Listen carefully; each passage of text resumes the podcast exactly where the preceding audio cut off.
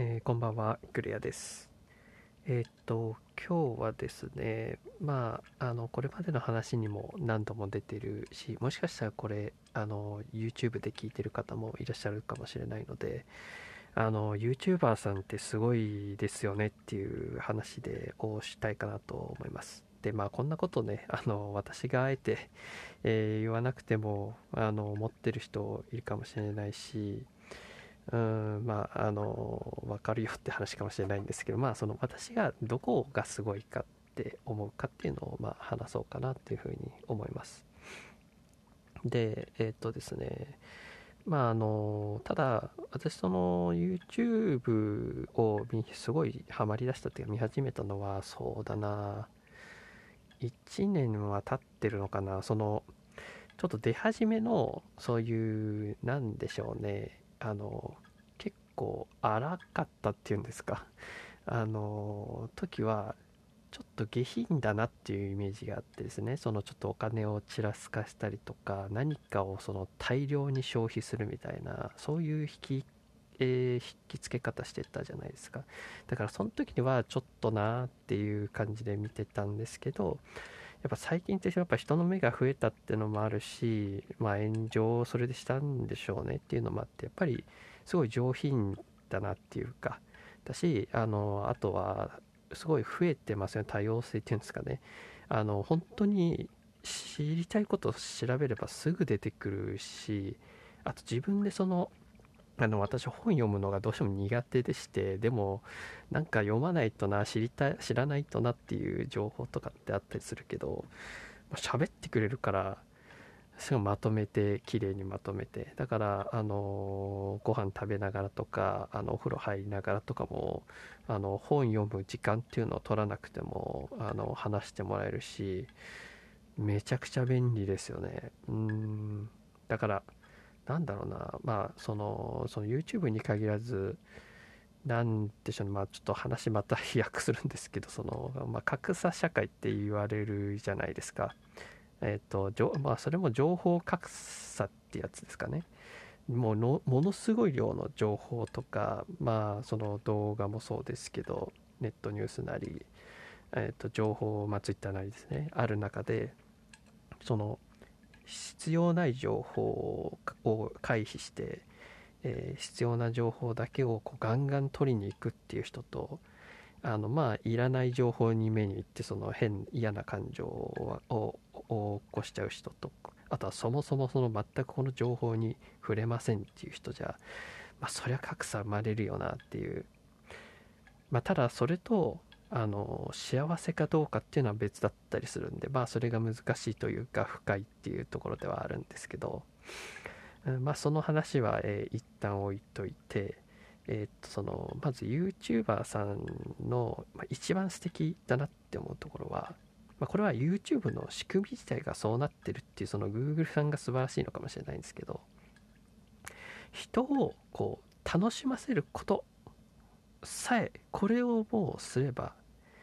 もうそれがまあ、えー見てる人も求めてる。ここに変な狙いとかなんか裏のなんか企業のまあ実際あるのかもしれないですよ。てかある人もいるのかもしれないですけどその必要が人が必要としてる情報だったり、えー、と楽しませるっていうものがあればちゃんとそれが反応するしてもらえる。でそれが実際に、えー利益になるっていう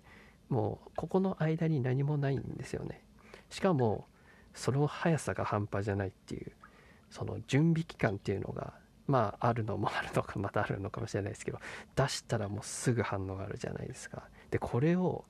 まあ、毎日のようにとか毎週その期待されてる中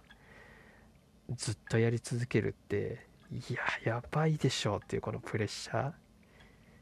よくやるよなーっていう。だからそのバカにしてるんじゃなくてすげえなっていう。だから自分にできないことをするしできる人ってすごいねって思いますよね。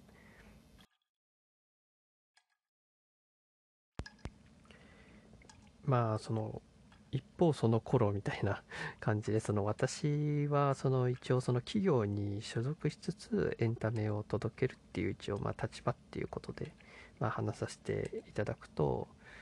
えっとですねまあやっぱり企業とかがまあ大きければ大きいほど、まあ、やっぱりリスクが取れないんだなっていうのはすごい痛感しててでやっぱりそれはそ良くないとかじゃなくて、まあ、その理由もやっぱ分かるんですよね。だってたくさんの人の人生、まあ、その会社員で所属している人の支えてるからリスクは取れないっていうのも分かるしうーんなんでしょうね。えっと何かがああったらその、まあ、特にソシャゲってあのそういう傾向強いと思うんですけど